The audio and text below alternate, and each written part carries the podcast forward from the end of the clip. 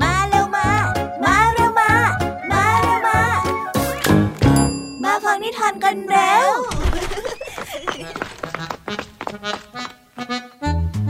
ชั่วโมงนิทาน Kiss Out ว้าว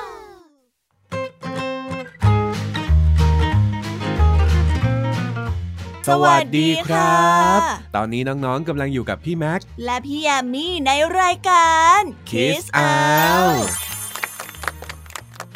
สวัสดีค่ะพี่แม็ก สวัสดีครับพี่แยม วันนี้พี่แม็กเตรียมนิทานอะไรมาฝากน้องๆ กับพี่ยามีบ้างคะ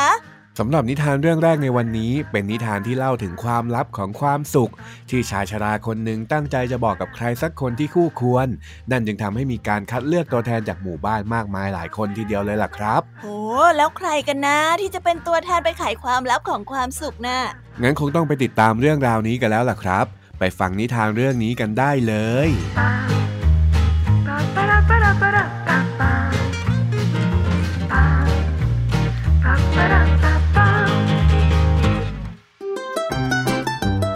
นิทานเรื่อง ความสุขที่ค้นพบ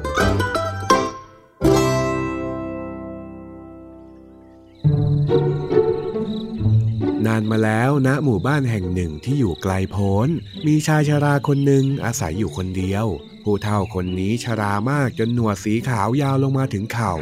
กระท่อมน้อยของเขาตั้งอยู่อย่างโดดเดี่ยวบนยอดเขา นานๆครั้งถึงจะลงจากเขามาที่หมู่บ้าน และทุกครั้งที่เขาลงมา ชาวบ้านก็จะดีอกดีใจต้อนรับ เพราะว่าท่านผู้เฒ่าเป็นคนที่ฉลาด และคอยแก้ปัญหาให้ชาวบ้านอยู่เสมอ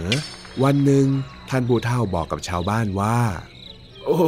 นี่แน่เราเองก็รู้จักกันมานานแล้วนะ ฉันอยู่ที่นี่มาตั้งแต่เกิดจนแก่ขนาดนี้ก็ได้รู้ได้เห็นสิ่งต่างๆมากมาย แต่วันนี้น่ะ ฉันได้ค้นพบสิ่งที่ยิ่งใหญ่ที่สุด ซึ่งก็คือเคล็ดลับให้คนมีความสุขยังไงล่ะ แต่ว่าความลับเรื่องนี้น่ะมีคุณค่ามากมหาศาล ฉันตั้งใจจะบอกแต่เฉพาะคนที่พิสูจน์ตัวเองให้ฉันเห็นว่าเป็นคนดีเท่านั้น ใครที่คิดว่ามีคุณสมบัติเนี่ยก็ลองมาหาฉันได้นะ ชาวบ้านตื่นเต้นกับคำพูดนั้นมาก แล้วเริ่มหาตัวผู้ที่สมควรจะได้รับการล่วงรู้เคล็ดลับของความสุขเลือกฉันสิ ตลอดชีวิตนี้ฉันไม่เคยทำสิ่งที่ไม่ดีกับใครเลยนะ คุณยายคนหนึ่งได้พูดเสนอตัว เธอโฆษณาสรรพคุณของตัวเองอย่างเต็มที่ แล้วคุณยายเคยทำดีอะไรกับใครไว้บ้างหรือเปล่าล่ะ เสียงหนึ่งแย้งขึ้นมากลางฝูงชน เมื่อได้ยินแบบนั้นคุณยายก็หน้าตาบูดบึ้งด้วยความโกรธ แล้วก็เดินออกไปด้วยความโมโหทำไมถึงไม่เลือกฉันล่ะฮะ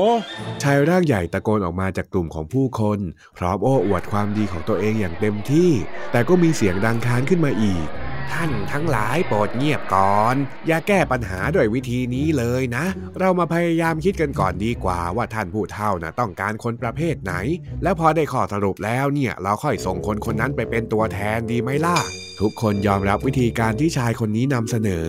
ชาวบ้านปรึกษาหารือกันอย่างเคร่งเครียดตลอด 3 วัน จนในที่สุด พวกเขาก็ตัดสินใจได้ว่าใครควรจะเป็นคนไปพบท่านผู้เฒ่า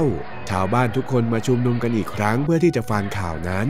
พี่น้องทั้งหลาย บัดนี้เราได้ตัดสินใจแล้ว ว่าความสวยงามเนี่ยเป็นสิ่งที่มีค่ามาก และที่เราตัดสินใจเช่นนี้ก็เป็นเพราะว่าพระเจ้าได้สร้างทุกสิ่งบนโลกให้งดงาม ความสวยงามนั้นจึงเป็นสิ่งที่สำคัญที่สุดในโลก คนที่เราจะให้ไปพบท่านผู้เฒ่าก็คือกุหลาบแย้ม เพราะว่ากุหลาบแย้มเนี่ยเป็นเด็กสาวที่สวยงามที่สุดในหมู่บ้านของเรา พวกท่านเห็นด้วยไหมล่ะ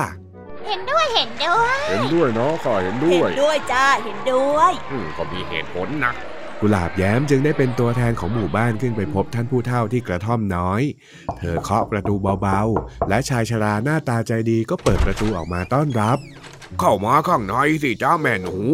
ว่าแต่มีเรื่องอะไรเหรอ ถึงทำให้แม่หนูเดินทางไกลมาหาฉันได้ขนาดนี้เนี่ย กุหลาบแย้มตอบด้วยน้ำเสียงไพเราะอ่อนหวาน มีความนุ่มนวลและแผ่วเบา ราวกับว่าน้ำเสียงนั้นจะลอยไปอยู่รอบๆห้อง เขาว่ากันว่าฉันสวยนักหนา สวยมากกว่าความงามของดวงดาวทุกดวงที่อยู่บนท้องฟ้ามารวมกันนี่เมื่อฉันมีคุณค่าขนาดนี้แล้ว ท่านจงบอกความลับของความสุขให้ฉันเถอะ เมื่อหญิงสาวพูดจบก็ยืนคอยคำตอบอยู่นิ่งๆ จริงอยู่ที่กุหลาบแย้มเป็นหญิงที่มีความงดงาม แต่ว่าเธอก็เป็นคนที่เห็นแก่ตัว เธอจึงประหลาดใจมากเมื่อชายชราได้ตอบเธอว่า ผู้หญิงที่มีความงามเนี่ยก็นับว่าเป็นโชคดีนะ แต่ว่าความงามเหล่านี้มันก็เป็นเพียงแค่สิ่งแปลกปลอมเท่านั้น งามแต่กายแต่ใจไม่งามเนี่ย ฉันไม่บอกความลับกับเธอหรอกกุหลาบแย้มโกรธมากเมื่อได้ยินคำพูดของชายชรา เธอจึงได้รีบกลับลงมายังหมู่บ้านทันที เมื่อเห็นเช่นนั้นชาวบ้านต่างก็งงงันเมื่อได้ยินเรื่องราวจากปากของกุหลาบแย้ม แต่พวกเขาก็ยังอยากรู้ความลับของผู้เฒ่าอยู่ดี ดังนั้นในอีกสามวันต่อมา หลังจากที่ประชุมศึกษาเลือกตัวแทนกันเรียบร้อย ก็ได้ประกาศตัวแทนของหมู่บ้านคนต่อไป พระเจ้าปลูกต้นไม้และสร้างแม่น้ำใหญ่ สิ่งเหล่านี้ทำให้มนุษย์ร่ำรวย เพราะฉะนั้น ความร่ำรวยจะต้องเป็นสิ่งที่ดีที่สุดในโลก คุณอูน่ะเขาเป็นเศรษฐีในหมู่บ้านของเรา เราจึงคัดเลือกให้คุณอูเป็นตัวแทนไปรับฟังความลับจากผู้เฒ่า แบบนี้พวกท่านเห็นด้วยไหม เห็นด้วยเห็นด้วย เห็นด้วยเนาะข้าเห็นด้เห็วนยด้วยจ้าเห็นด้วยอืมก็มีเหตุผลนะคุณอู๋เดินย้ายพุงอุ้ยอ้ายขึ้นไปบนเขาจนถึงกระท่อมของชายชรา เขาได้เคาะประตูแรงๆไปหนึ่งครั้ง สักครู่หนึ่งชายชราหน้าตาใจดีก็เปิดประตูออกมาต้อนรับ เข้ามาในบ้านฉันก่อนสิ มีธุระอะไรหรอถึงได้บากบันปีนเขามาหาข้าเนี่ย คุณอู๋ได้ล้วงกระเป๋าหยิบเงินออกมาพร้อมกับยิ้มแล้วพูดว่า ตลอดชีวิตของฉันเนี่ย ฉันตั้งใจจะเก็บเงินไว้เยอะแยะมากมายแล้วก็ไม่คิดจะซื้อสิ่งใด เพราะว่าฉันนั้นน่ะอยากจะรวยล้น อยากจะมีเงินเยอะกว่าใคร ดังนั้นฉันจึงเป็นคนที่มีคุณค่ามากที่สุดในหมู่บ้าน เอาล่ะท่านผู้เฒ่า ท่านบอกฉันเถอะว่าความลับของความสุขน่ะคืออะไรกันแน่ แต่ท่านผู้เฒ่าก็ทำหน้าเศร้าๆ พร้อมกับกล่าวตอบว่า อืม เงินทองนั้นน่ะมันก็คือความร่ำรวย แล้วมันก็จำเป็นด้วยนะ แต่ว่าเงินของท่านนั้นน่ะมันไร้คุณค่า เพราะว่าไม่รู้จักใช้ให้เกิดประโยชน์ ไม่อาจจะนำมาแลกความสุขอะไรได้หรอก ฉันคงไม่สามารถบอกความลับเกี่ยวกับความสุขให้ท่านได้หรอกนะ เศรษฐีอูได้ยินแบบนั้นก็โกรธจนหน้าแดงก่ำ เดินกระทืบเท้าปึงปังลงไปจากยอดเขา จนถึงเย็นวันหนึ่ง ชายชรารู้สึกเบื่อหน่าย เขาเศร้าใจแล้วเริ่มเสื่อมความเชื่อถือชาวบ้าน ผู้เฒ่าทอดสายตามองออกไปนอกหน้าต่าง เห็นเด็กชายเล็กๆ คนหนึ่งกำลังเล่นอยู่กับนกน้อยอย่างสนุกสนาน ผู้เฒ่าจับตามองหนูน้อยอยู่ครู่หนึ่งก็สังเกตว่าเขากำลังร้องไห้ ผู้เฒ่าจึงออกจากบ้าน แล้วก็เดินไปหาหนูน้อยก่อนที่จะถามว่าเกิดอะไรขึ้น หนูน้อยเงยหน้าขึ้นและตอบด้วยน้ำเสียงอันเศร้าว่า ขอโทษครับปู่ที่หนูเข้ามาบุกลุกทุ่งหญ้า โดยที่ไม่ได้ตั้งใจ เพราะว่าผมเห็นนกตัวนี้มีแผลที่ปีก แผลมันใหญ่มากเลย มันบินไปไหนไม่ไหว มันคงต้องการเพื่อนแน่ๆ ผู้เฒ่ายิ้มกับหนูน้อย แล้วรู้ทันทีว่าคนที่เขาตามหามานานก็คือเด็กชายคนนี้ เด็กชายที่ประคองนกไว้ในอ้อมแขน เขารู้ทันทีว่าไม่มีใครที่จะได้รับความสุขอย่างแท้จริง ถ้าไม่รู้จักสนใจคนอื่นๆ ที่อยู่รอบข้าง ผู้เฒ่าจึงได้กล่าวกับเด็กน้อยด้วยใบหน้าที่ยิ้มแย้มแจ่มใสถ้าหากว่าเจ้าคิดถึงผู้อื่นแล้วก็ไม่มัวชื่นชมแต่ตัวเอง เมื่อนั้นเจ้าก็จะได้เจอกับความสุข ความสุขนี่แหละนะที่ปะปนอยู่ในน้ำตา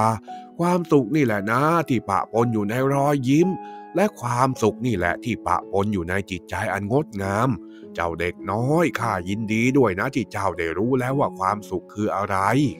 และนั่นก็คือความลับของความสุขที่ผู้เฒ่าได้บอกให้เด็กน้อยทราบ และเมื่อได้รู้ดังนั้น เจ้าหนูก็นำความลับนี้ไปบอกกับชาวบ้านทั้งหมด เขาบอกว่าการที่คนเราจะมีความสุขนั้น ต้องไม่คิดถึงแต่ตัวเอง และต้องคิดถึงจิตใจของคนรอบข้าง และเมื่อทุกคนในหมู่บ้านรู้แบบนั้น ทั้งหมู่บ้านก็เลยเป็นหมู่บ้านที่มีแต่ความสุข และอยู่ด้วยกันอย่างสงบร่มเย็นตลอดมา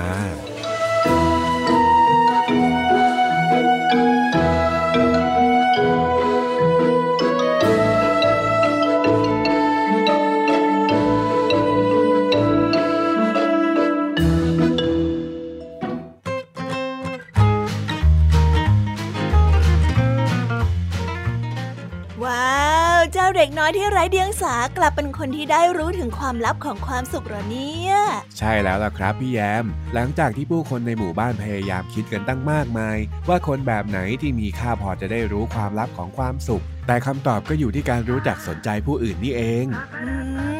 สิคะ ตอนแรกพี่แยมมี่ก็คิดว่าความสุขนั้นเป็นเรื่องที่ยุ่งยากซะอีก แต่พอได้ฟังคำตอบจากชายชราแล้วเนี่ยก็ได้รู้เลยค่ะ ว่าความสุขก็คือการสนใจความรู้สึกของคนรอบข้างเท่านั้นเอง พี่แม็กก็คิดไม่ถึงเหมือนกันนะครับ แต่ตอนนี้เนี่ยพอพวกเรารู้แล้วก็ต้องพยายามใส่ใจคนรอบข้างให้มากขึ้น เพื่อที่จะได้อยู่ร่วมกันอย่างมีความสุขนะครับ ใช่แล้วล่ะค่ะ ว้าว พี่ยามีเนี่ยฟังแล้วรู้สึกประทับใจมากๆเลยค่ะพี่แม็ก ว่าแต่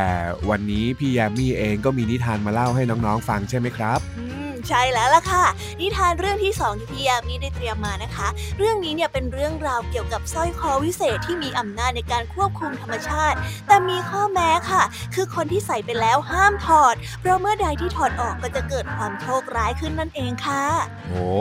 เปิดเรื่องมาสักขนาดนี้ พี่แม็กคิดว่าพวกเราอย่ารอช้าเลยครับ ไปฟังนิทานกันเลยไหมงั้นไปรับฟังนิทานเรื่องนี้พร้อมกันเลยค่ะ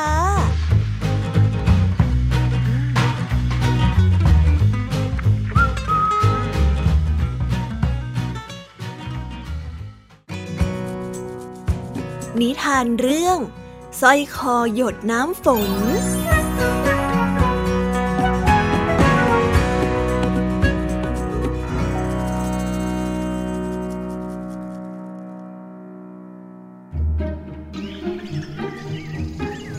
นายโจรและภรรยา มีบ้านอยู่ใกล้ชายทะเล คืนวันหนึ่งลมแรงมาก ต้นไม้ในสวนโอนเอ็นไปมา เออ ช่วยฉันด้วย ช่วยฉันหน่อยเถอะ ฉันติดอยู่บนต้นไม้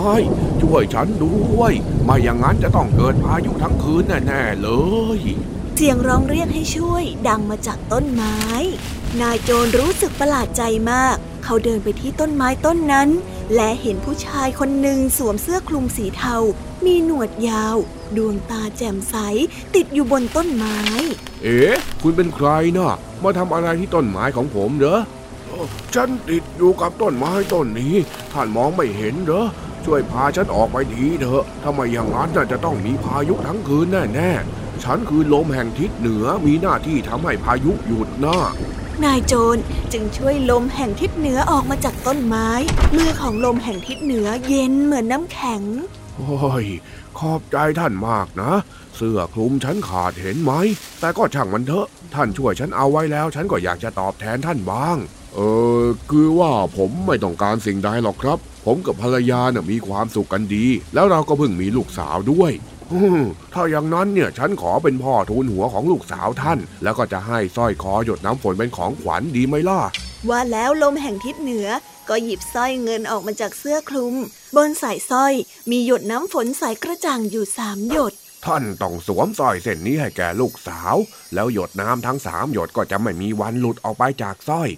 ทุกๆ ปีในวันเกิดของเธอ ฉันจะนำน้ำฝนมาหยดให้อีกหนึ่งหยดบนสายสร้อย แล้วเมื่อเธอมีน้ำฝนสี่หยด เธอก็จะไม่เปียกฝนแม้ว่าฝนจะตกหนัก แต่ถ้าเธอมีน้ำฝนห้าหยด เธอก็จะไม่ถูกฟ้าผ่า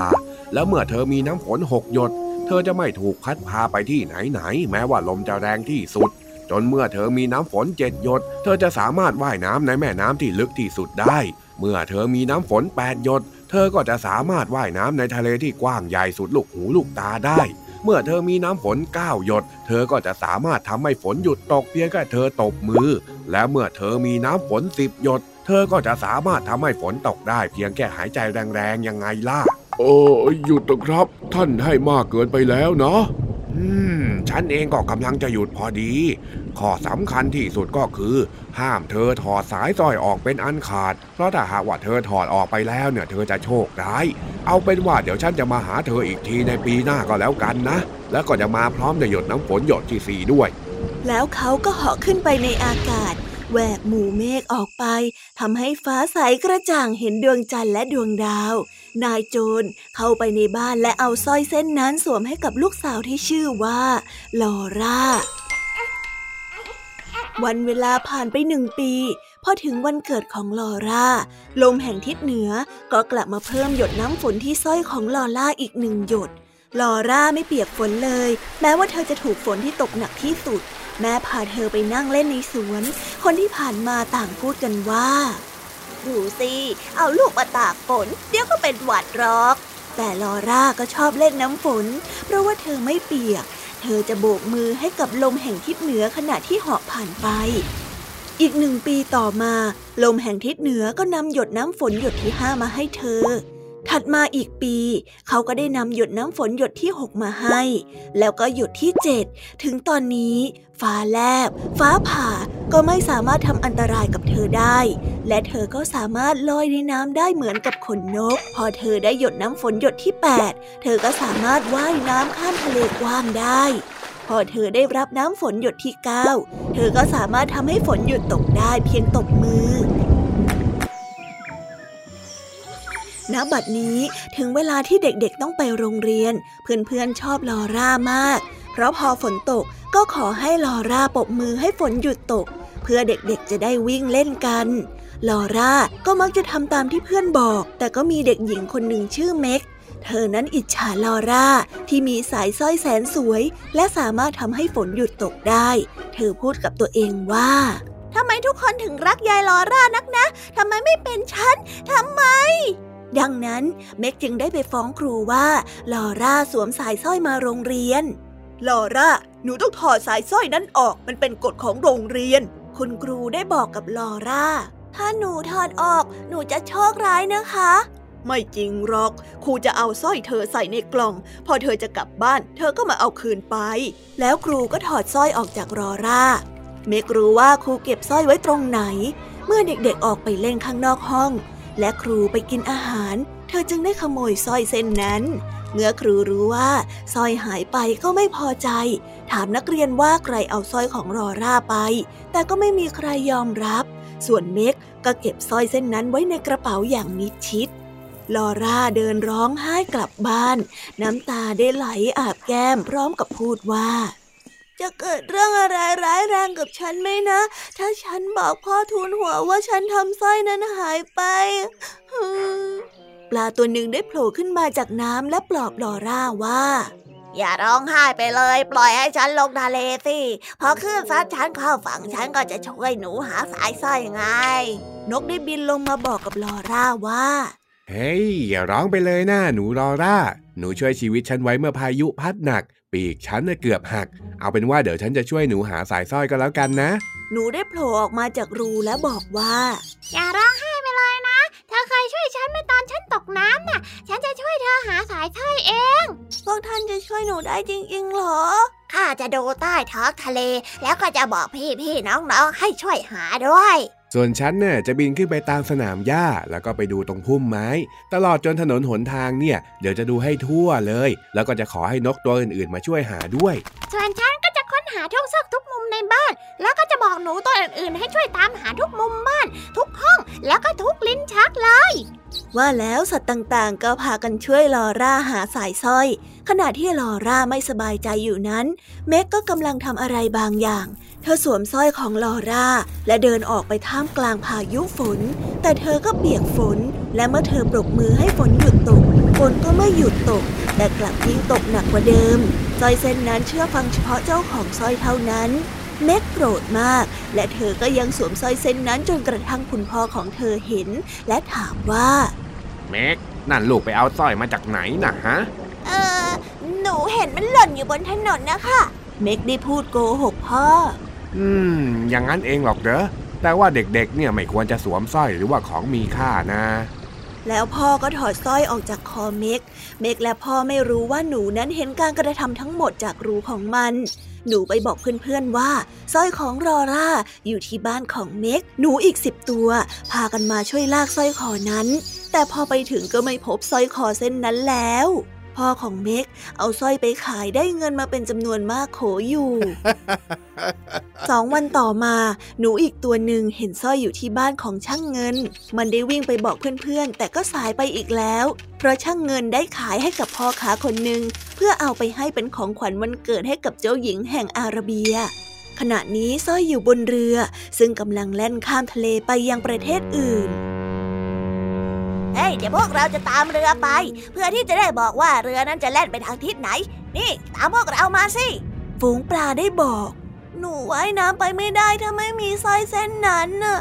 ถ้าอย่างนั้นเธอก็ขี่หลังฉันสิ เธอน่ะชอบเอาอาหารดีๆ มาให้ฉันกิน เดี๋ยวครั้งนี้ฉันจะช่วยเธอเอง โลมาได้บอกกับลอร่า ลอร่าขึ้นขี่หลังโลมา ฝูงปลาว่ายน้ำและนกบินตาม หลายวันผ่านไป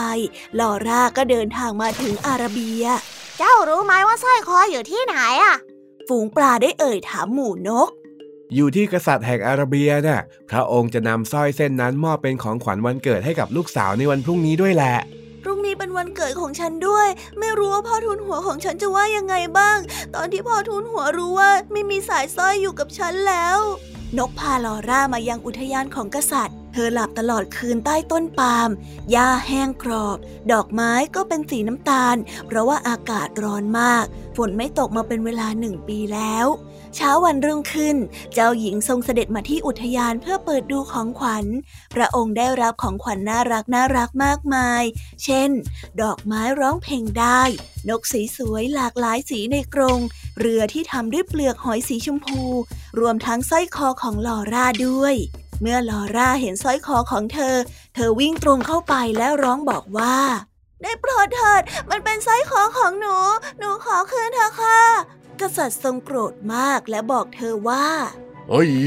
เธอเป็นใครกันเหรอ แล้วใครปล่อยให้เธอเข้ามาในอุทยานแห่งนี้ เอาเด็กหญิงคนนี้ไปทิ้งลงทะเลเดี๋ยวนี้เลยประเดี๋ยวก่อนค่ะเสด็จพ่อ เออหนูรู้ได้ยังไงว่านี่คือสร้อยคอของหนูนะ่ะองค์หญิงได้ถาม สร้อยเส้นนี้พ่อทุนหัวมอบให้เป็นของขวัญแก่หนูค่ะ เมื่อหนูสวมสร้อยเส้นนี้ หนูจะไม่เปียกฝน พายุก็จะทำอะไรหนูไม่ได้ หนูสามารถว่ายน้ำในทะเลได้ และทำให้ฝนหยุดตกได้ค่ะ เฮ้ย อย่างนั้นหรอกเหรอ แล้วเจ้าทำให้ฝนตกได้ไหมล่ะ ยังไม่ได้ค่ะ จนกว่าพ่อทุนหัวจะให้หยดน้ำฝนหยดที่สิบแก่หนู ถ้าหากว่าเธอทำให้ฝนตกได้จริงเนี่ย ข้าจะคืนสร้อยให้กับเจ้า เพราะว่าที่นี่ฝนไม่ตกมานานมากแล้วลอร่ารู้สึกเศร้าใจมาก เพราะเธอยังทำให้ฝนตกไม่ได้ จนกว่าเธอจะได้รับหยดน้ำฝนหยดที่สิบทันใดนั้น ลมแห่งทิศเหนือก็เหาะมายังอุทยานของกษัตริย์ โอ้โหอยู่ที่นี่เองลูกสาวของฉัน ฉันเที่ยวตามหาเธอไปทั่วพื้นพิภพไปหมด ฉันน่ะได้เตรียมของขวัญวันเกิดชิ้นสุดท้ายมามอบให้เธอด้วยนะ ว่าแต่สร้อยของเธออยู่ที่ไหนล่ะ เออ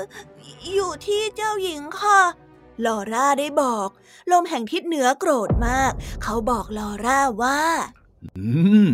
เธอไม่ควรถอดสร้อยออกจากคอแบบนั้นนะทำไมเธอถึงทำแบบนี้ล่ะลอร่า ว่าแล้วเขาก็ทิ้งหยดน้ำฝนหยดที่สิบลงบนพื้นหญ้าแห้ง หยดน้ำฝนหายวับ แล้วลมแห่งทิศเหนือก็จากไป ลอร่าเริ่มร้องไห้ อย่าร้องไห้ไปเลยนะ ฉันจะคืนสร้อยเส้นนี้ให้เธอ เพราะว่าฉันเห็นแล้วว่าสร้อยเส้นนี้เป็นของเธอจริง ๆ เจ้าหญิงผู้มีเมตตาสวมสร้อยให้ลอร่า ขณะนั้นน้ำตาของลอร่าก็หยดลงบนสร้อย เรียงตัวต่อกันกับหยดน้ำฝนทั้งเก้าหยด เกิดเป็นหยดน้ำฝนหยดที่สิบบนสร้อยเส้นนั้น ลอร่าเริ่มยิ้มออก เธอเช็ดน้ำตาและหายใจออกแรงๆ เมื่อเธอทำเช่นนั้น ฝนก็ตกลงมาไม่ขาดสาย จนกิ่งก้านของต้นไม้เริ่มผลิใบอ่อนและออกดอก น้ำฝนทำให้ต้นไม้ทั้งหลายมีชีวิตชีวา แล้วลอร่าก็ตบมือเพื่อให้ฝนนั้นหยุดตก กษัตริย์แห่งอาราเบียพอใจมาก และได้พูดออกไปว่า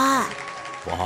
าว ช่างเป็นสร้อยที่วิเศษที่สุดเท่าที่ข้าเคยเห็นมาเลย ลอร่า หนูมาหาเราทุกๆ ปีได้ไหม เพื่อที่ว่าพวกเราจะมีน้ำฝนเพียงพอในการใช้นะ่ะ ลอร่าตอบว่า เธอจะมาที่เมืองนี้ทุกปี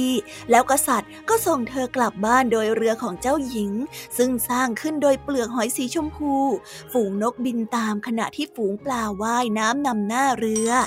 หนูมีความสุขที่สุดที่ได้สร้อยคืนมา แต่มีความสุขมากกว่าที่มีเพื่อนดีๆ มากมายท้ายที่สุดมีบางสิ่งเกิดขึ้นกับเม็ก เจ้าพวกหนูได้บอกลมแห่งทิศเหนือว่า เม็กนั้นขโมยสร้อยคอของลอร่าไป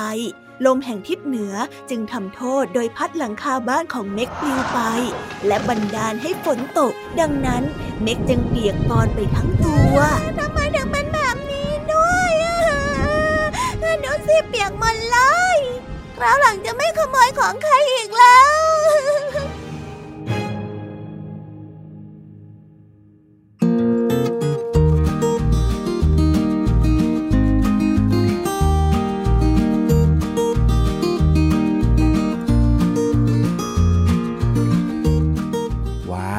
นุกไม่เบาเลยนะครับพี่แยม แถมยังเป็นเรื่องราวการผจญภัยที่ตื่นเต้นมากๆอีกด้วยอืมแน่นอนค่ะ พี่ยามีต้องเลือกนิทานที่สนุกสนุกมาเล่าให้ทุกคนได้ฟังอยู่แล้ว ว่าแต่พี่แม็กฟังนิทานเรื่องนี้แล้วมีความคิดเห็นยังไงบ้างคะ อืม พี่แม็กคิดว่านิทานเรื่องนี้เนี่ยมีจุดเปลี่ยนตรงที่เด็กหญิงเม็กขโมยสร้อยคอหยาดน้ำฝนไป จนทำให้เรื่องราวปั่นป่วนเกิดขึ้น ซึ่งทั้งหมดเนี้ยมันก็เกิดจากความอิจฉาที่เพื่อนๆเอาแต่ชื่นชมลอร่า แต่ถึงแม้เธอจะตัดสินใจทำแบบนี้ก็ไม่มีใครรักเธอมากขึ้นเลย ใช่แล้วล่ะค่ะพี่ยามีเองก็คิดแบบนั้นเหมือนกัน ถ้าหากว่าเด็กหญิงเม็กไม่อิจฉาและทำตัวน่ารักก็คงไม่เกิดเรื่องวุ่นวายแบบนี้ เห็นว่าตอนจบก็ถูกสายลมทำโทษซะด้วยสิหวังว่าเด็กหญิงเม็กจะรู้สึกผิดกับสิ่งที่ทำแล้วก็ไปขอคืนดีกับลอร่าเร็วๆนะครับ ใช่แล้วค่ะ แต่ว่าตอนนี้เราเดินทางมาถึงช่วงสุดท้ายอีกแล้วค่ะพี่แม็ก งั้นก็คงต้องลากันแล้วละสิอืมไม่เป็นไรสักหน่อยค่ะ เพราะว่าสุดท้ายแล้วเราก็ต้องมาเจอกันอีกเนอะสำหรับน้องๆที่ฟังไม่ทันหรือว่าอยากจะฟังซ้ำอีกรอบ ก็สามารถรับฟังย้อนหลังได้ที่ไทย PBS Podcast นะคะสำหรับวันนี้พี่แม็กและพี่แยมคงต้องขอกล่าวคำว่าบ๊ายบายครับ